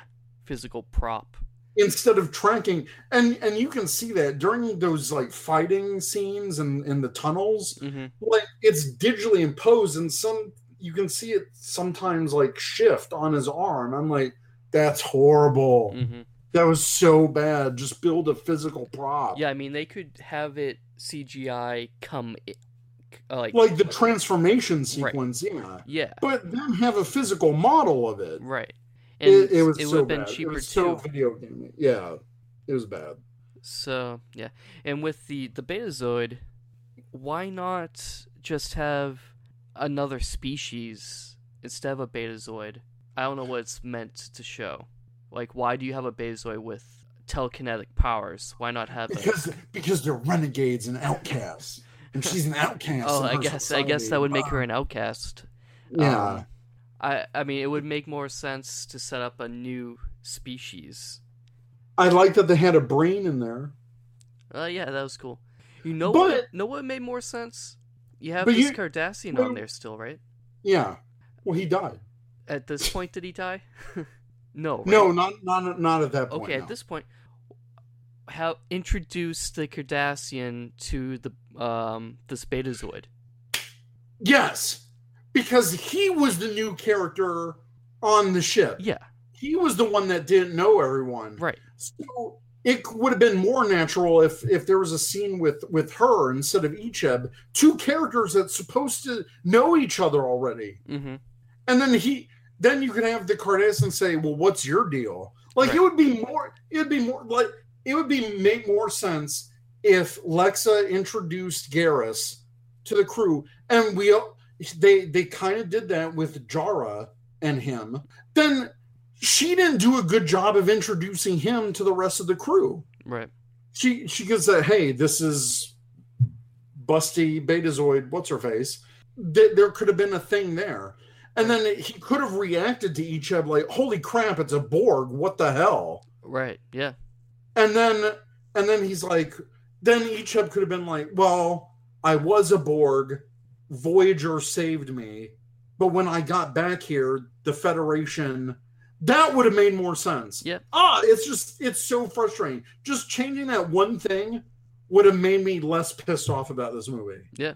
But to have two characters do this forced exposition when they're supposed to know each other, horrible, bad, horrible writing. Bad, bad, bad. Yep. So, moving on. That was a big... Sorry, I didn't mean to gripe on it, but it was... No, no, I completely agree with you. I agree. It's literally totally. My biggest complaint. It derails the movie instantly within the first thirty minutes. Mm-hmm. Like, uh, it was... I think I even live tweeted when I watched it. I'm like, God, what is this horrible... Like, scene? I was just like, that scene just... It made me just want to go, oh, God, I don't want to watch this anymore. Right. That one scene... Yeah. Which had an easy fix. That's my biggest complaint about this movie. Uh, yeah, because we, I mean, we just fixed it. We just fixed it. We, we just fixed it. We just fixed it's it. a simple thing. Yeah. We should be writing for them. So what else don't we like? Uh, so. Oh, God. Yeah, this again. It's another revenge story. I'm so sick of it. I'm Star Trek, Star Trek Into Darkness. Buh, I'm mad against Earth. boo the Federation, I'm going to do something to the Earth. We get it. Jesus. Right. It's another revenge story. It sucks. Yeah. Which I think is why the conspiracy angle would have been better to go with. And even then, the the, the alien at the end who was, you know, inside Grant Imahara or whatever, mm-hmm. was like, oh, you humans think you're the center of the Earth. Well, so does anyone who writes for Star Trek. It's like, mm-hmm. the Earth is always like, ooh, the Earth's in danger. The Earth's going to get blown up. The Earth's blah. Starfleet and the Federation are bigger than Earth. Right. Yes, the, the seat of government is Earth, but Earth could blow up tomorrow, and you could easily have the Federation be headquartered through Vulcan. Mm-hmm. Like, Earth isn't the center of it. Yes, humans were the primary factor in creating the Federation, but every single time it's like, let's destroy Earth. I need revenge against Earth. Here's another thing to blow up Earth. I'm done with this in Star Trek. Mm-hmm. If Star Trek three has another goddamn villain trying to blow up Earth, I, I will refuse to watch it. I don't care if Idris Elba is in it. I don't care if Simon Pegg wrote it. I don't care if Justin Lin directed it. I don't care if William Shatner makes an appearance. If it's another revenge story on Earth, I'm done. I'm done. I agree. And, that, that's the biggest thing with Renegades. I'm like, oh, great. The human or the aliens are going after Earth again. Big whoop. Like, I don't care. Right. I don't care. You're right. The conspiracy angle would have been much better to go on. Yeah. And plus, the Next Generation uh, episode, Conspiracy, mm-hmm. which was a great... I, I, I like it when there are conspiracies within the Federation. Right. And that was a big thing in Deep Space Nine with the whole changelings mm-hmm. that infiltrated Federation. Right. That was that was an amazing story. Yeah. So yeah, like the the whole the whole blowing up the Earth, I, I don't care anymore. That that's so overdone in Star Trek. It's dumb. Done with that. I, I'm sorry, I didn't mean to take the wind out of your sails, but no, it's fine. I, I'm I'm so sick of Earth being the, the one to get blown up in every Star Trek thing. I'm I'm done with it. Yeah, no, I agree. The next point is something we've also talked about in this episode. Yeah. Many uh, established characters in the story don't reflect what we've seen in canon. The example that I have is a nice Doctor Zimmerman, which we, we said earlier. Yeah, he he was a bit nicer than what we've come to expect. Again, I can forgive that a little bit because it's ten years of, of future history that, that we don't know story-wise. So it could be that he's seen the error of his ways. Mm-hmm. You know, he must have reunited with the Doctor once Voyager came back. You know, maybe the Doctor helped him change for the better, which we saw a little bit in Voyager anyway. So for me, I can I can see that as more of an evolution of Doctor Zimmerman's character. But yeah, even the established characters, like we talked about Tuvok, like why would Tuvok go from security to a covert Section thirty-one, which I think he would be against just in principle as a Vulcan. So, right. You know. And next up, the Andorian's brain device. So what can't this thing do? It seems to record memories and has the ability to patch a user directly into a computer. It's a pretty magical device. It can do a lot of things. Mm-hmm. I like the effect that it used Andorian script, which we've seen before in Enterprise. Mm. So I love that aspect of it. And we know Andorians are... You know, they've got their own covert ways from Enterprise. Right. And, you know, they, they were also spying on Vulcans and stuff. So I can see them having devices like this if, you know, they're, they're more of them are spies mm-hmm. or that they have this kind of intelligence technology. But again, it's more, it's like a backstory for a character that we know little about, and they didn't give us a lot to go on. They didn't even name what that thing was. Right. It was just like, oop, I got it on my forehead, and it, it looks like other species can use it without a problem. Right. And that's the thing, like, touch upon Andorian biology, you know, mm-hmm. have, have the Anar completely integrated their genetics into Andorians. So now maybe in the future, since Enterprise, Andorians have more uh, mental abilities like the Anar. Mm. Because in Enterprise, the Anar were becoming extinct. We saw them intermarry with uh, Shran's daughter. Mm. So, and and in Enterprise, Andorians were being used for the Romulans' telepresence devices. Right. The, the, the Anar, which are an Andorian subspecies. So I do like the connection that there's this device, because it fits in the canon of what we've already seen with Andorians, mm-hmm. which is primarily through Enterprise. Right. Um, so it was a nice touch, but you're right. It's more of like a, what can't this thing do? It can do it all. Like, watch it chop Julian fries. Like, right. Uh, yeah, there, there was definite, it was a definite like MacGuffin of this, of this movie. Mm-hmm. So yeah, I've agreed with all of your points. Uh, I have a couple more Uh, points. Okay. Whatever this technology you the the siphons are using, why can't it be something already established? When I thought of of the the siphon devices, I immediately thought of the Iconian gateways mm-hmm. in Star Trek that were already said to be on most planets. Why not use a canon thing that's already in the show? Right. Like maybe maybe the siphons Uh, tapped into the Iconian gateways, and now they can use them to destroy planets. That would add more credibility to Renegades. Like, you're using a canon thing, not this already, or not this new thing, which does the same thing as something else that's right. already in Star Trek. Right. So that was, that was just, that was lazy to me. I agree. We already touched upon the awkward character backstories. Mm-hmm. Th- there were others too. I mean, like, even when uh, the the doctor was making out with Lewis Zimmerman, and she was saying things that he already knew, just for the benefit of the audience, like, right. "Oh, you know, I can't come with you because uh, I did this thing," and right. it's just, people don't talk like that. They don't talk like that. Like, maybe, oh, hey, Aaron, in the twenty-fourth century. Oh, hey, Aaron. Remember that time two weeks ago when I saw you at, at your wedding? Ha, ha, ha, ha. Like, like, who are you saying that to? Right. Like, people don't talk like that. That that's that's the one thing. I I hated this character so much. Yeah.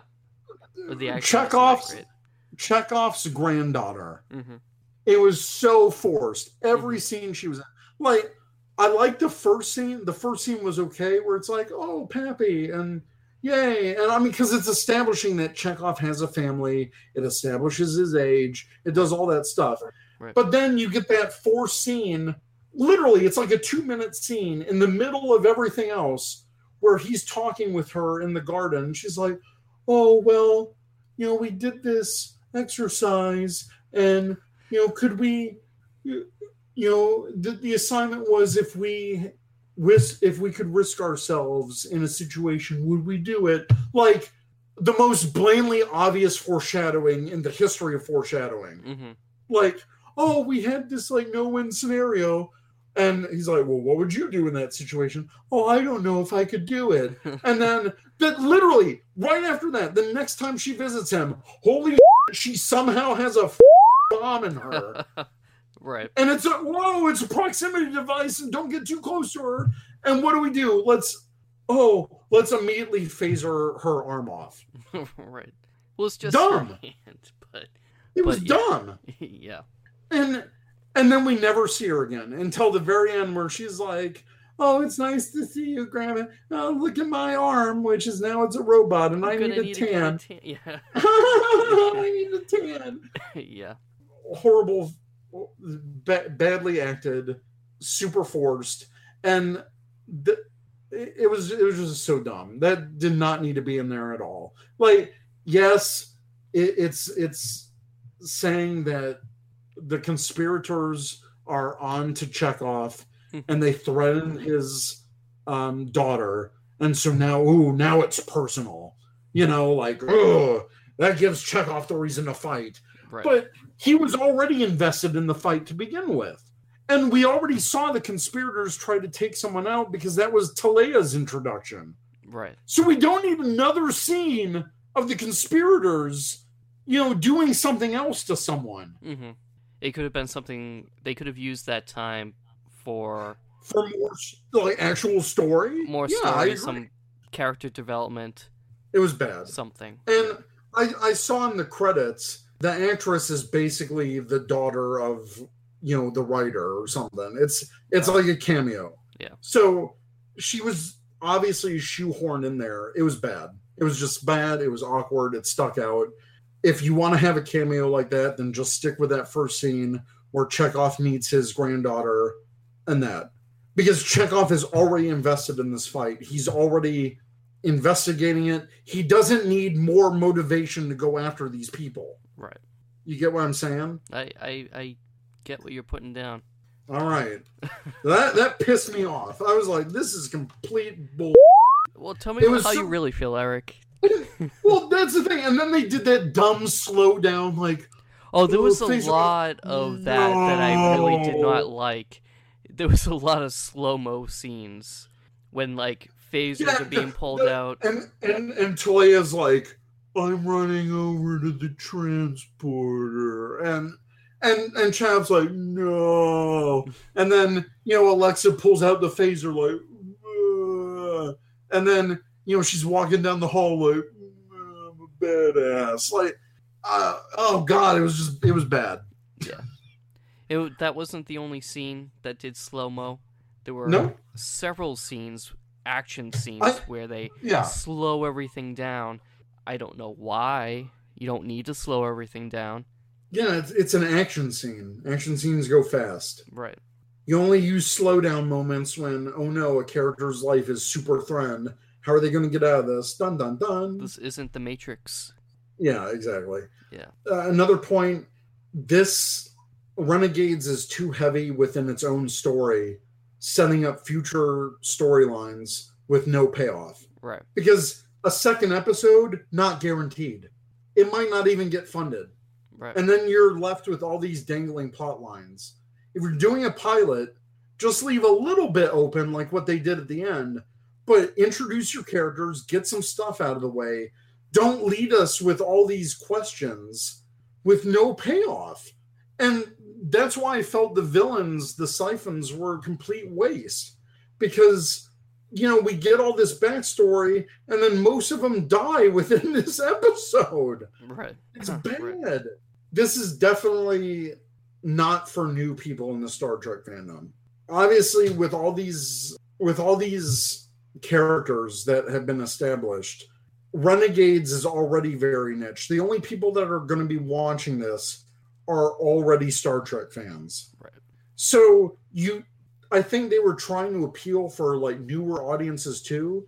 And when they did, it just compensated with all this awkward exposition, which is my biggest gripe a, a few points ago. So just know your audience. Know that you're reaching a niche of Star Trek fandom that is just interested in fan films. And that's not even, that's not even all of all of the fandom. Right. So they were trying to compensate that with, with just this act, awkward stuff. And overt sexuality. Yeah, it's like, ooh, boobs. or, or as the honest movie trailer guy says, boobs. And then we already talked about the Star Trek costumes. Yeah. So that that's uh, that's bad. bad. So. Okay. Out of five stars, what do you give it? Uh Five? Uh, five? Uh, or do you want to do a one to ten scale? I think I would seem nicer if we do one to ten. Okay. What do you give it? um, I'm going to give it... I want to say three out of ten. And that's somehow more generous. Does that translate to like one and a half stars? Something like that. Well, divided by two, yeah. You you just gave this movie one and a half stars out of five. Okay, so one and a half stars out of five. I give, I give it two stars. Two stars. Out of five? Or out of five. Oh, out of five, all right. I give it two stars, so it's like a four out of, out of ten, which is still horrible. That's bad. Yeah. I think the only good points that really save it are the recurring characters and then Fixer. Mm-hmm. And the only boobs I really did like were the blue ones from the Andorian. So, well, you have a thing for Andorians anyway. I, I do. Well, well, not that way, but um, well, maybe. Um, no, it's just um, the, the, those those those returning characters and the really amazing effects. Without those effects, I wouldn't even have bothered watching this. Yeah.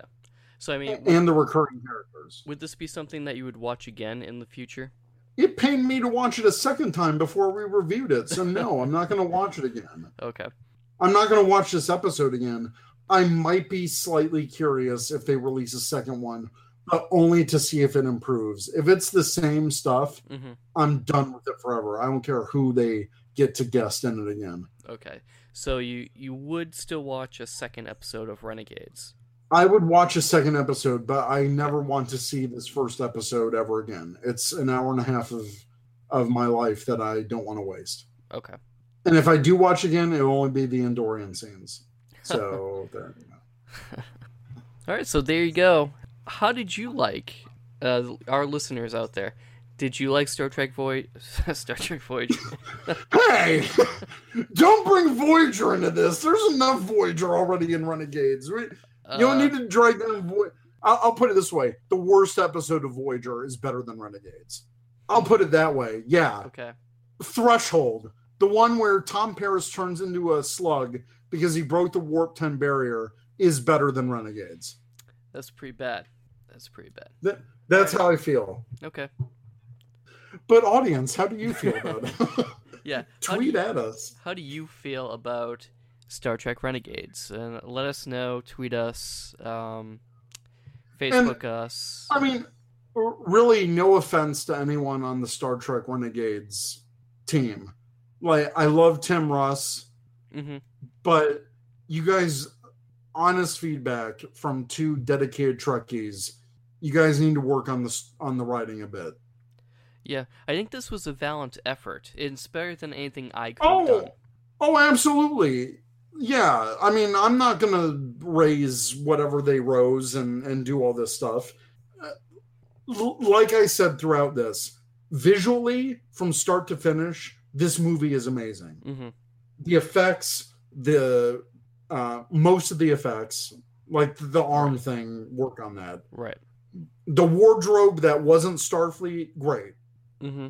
But visually, everything's great. It's just... all of my complaints are mainly with the writing and the bad yeah. story choices. Right. So if they improve on that in the second episode, oh, hell yeah, I'll, I'll be in for more. But if, if they just do par for the course, like if this is the best that they can give us, then no, I'm, I'm not going to get invested in it. Right. And I'm really glad, I'm sorry to say this, but I'm really glad I didn't donate anything to it because... I was tempted, right? Because uh, they did have some uh, cool perks, but I think the one thing that I've invested in, and the reason I've invested in it multiple times with Axanar, is because from the start they proved themselves. Mm-hmm. Not only with the effects, but Prelude, even their teaser blew it out of the water. I'm like, yeah, I I, I need to see more of this, right? And that's why I'm I'm so excited for the main Axanar project, because Prelude was amazing. And mm-hmm. that's what has kept me coming back to donate to their thing. From the start, Renegades hasn't, like, okay, you've got the big names, but even some of their preview teasers, like with just Chekov, you know, talking mm-hmm. to the camera, right. It really didn't sell me. Right. And then that music video? I don't know what they were thinking with that. Yeah. That was bad. Yeah. So I, I don't mean to rag on it because there's a lot of amazing people that are involved in this, but they, they got to work harder to keep me into it. Mm-hmm. And I, I'm just being honest as, as a hardcore Star Trek fan, as a Trekkie. So what would they need to do if they had another Kickstarter? What would they need to do to get you or me uh, or anyone else to donate? I think I think hire a writer that's actually been involved in the show.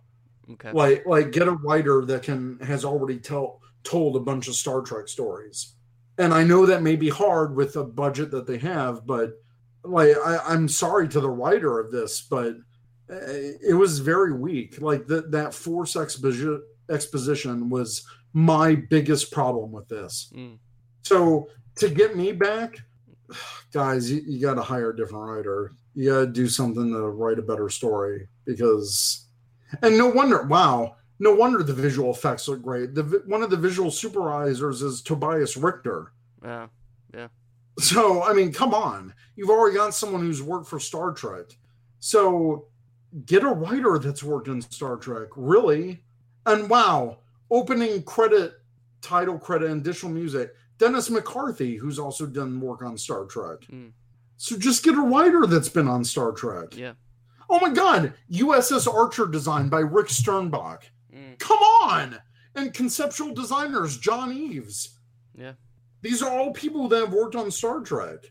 Oh my God, yeah. No wonder the visual effects look amazing. Yeah. And the concept. It looks like it's in the Star Trek universe because these are the guys who designed the Star Trek universe. Right. So then get a writer that's been, that knows Star Trek and knows story pacing, because that, that, that forced exposition really killed it for me. And I, I know I sound like a broken record, but it was bad. Yeah.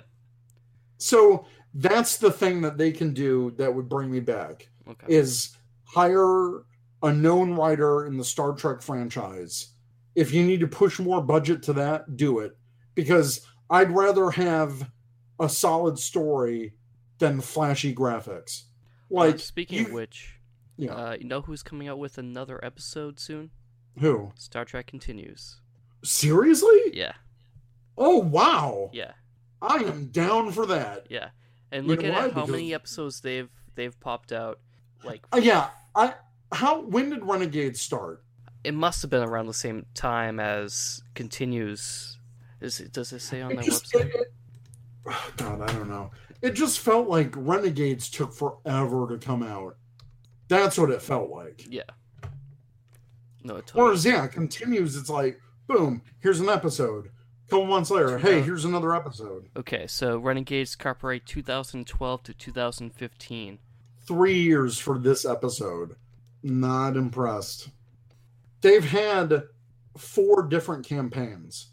They've had a Kickstarter campaign, two Indiegogo campaigns, and PayPal supporters for one episode. Okay, so Star Trek Continues has had four episodes, and their fifth is going to debut at the Salt Lake City, uh, sorry, Salt Lake Comic-Con on September twenty-fifth. Yeah, but they've also had numerous shorts as well. Yeah, yeah. Jan- they filmed the first episode in January twenty thirteen. Okay. So, in less than half the time, or a little bit more than half the time, they've put out five episodes of content, mm-hmm, and Renegades has done one. Right. Yeah. I think that speaks for itself. Indeed. So, thank you all for listening to us as we explored... As we, as we about the Star Trek universe. Please share and comment on this episode. You can find me on Twitter at NovaCharter. And you can find me on Twitter, Instagram, all that stuff. Uh, Ryza, even though I don't post there, um, at Trekkie B forty-seven. And again, thank you all for listening. Uh, we'll see you next time. Trek you later.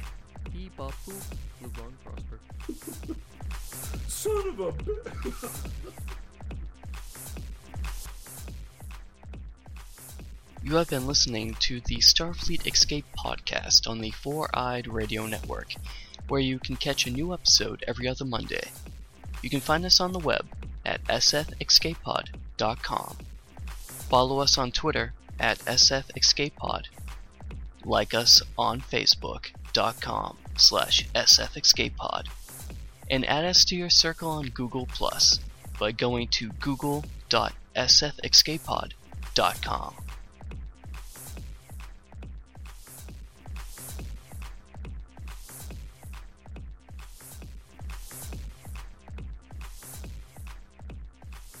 This has been another proud production of the Four Eyed Radio Network.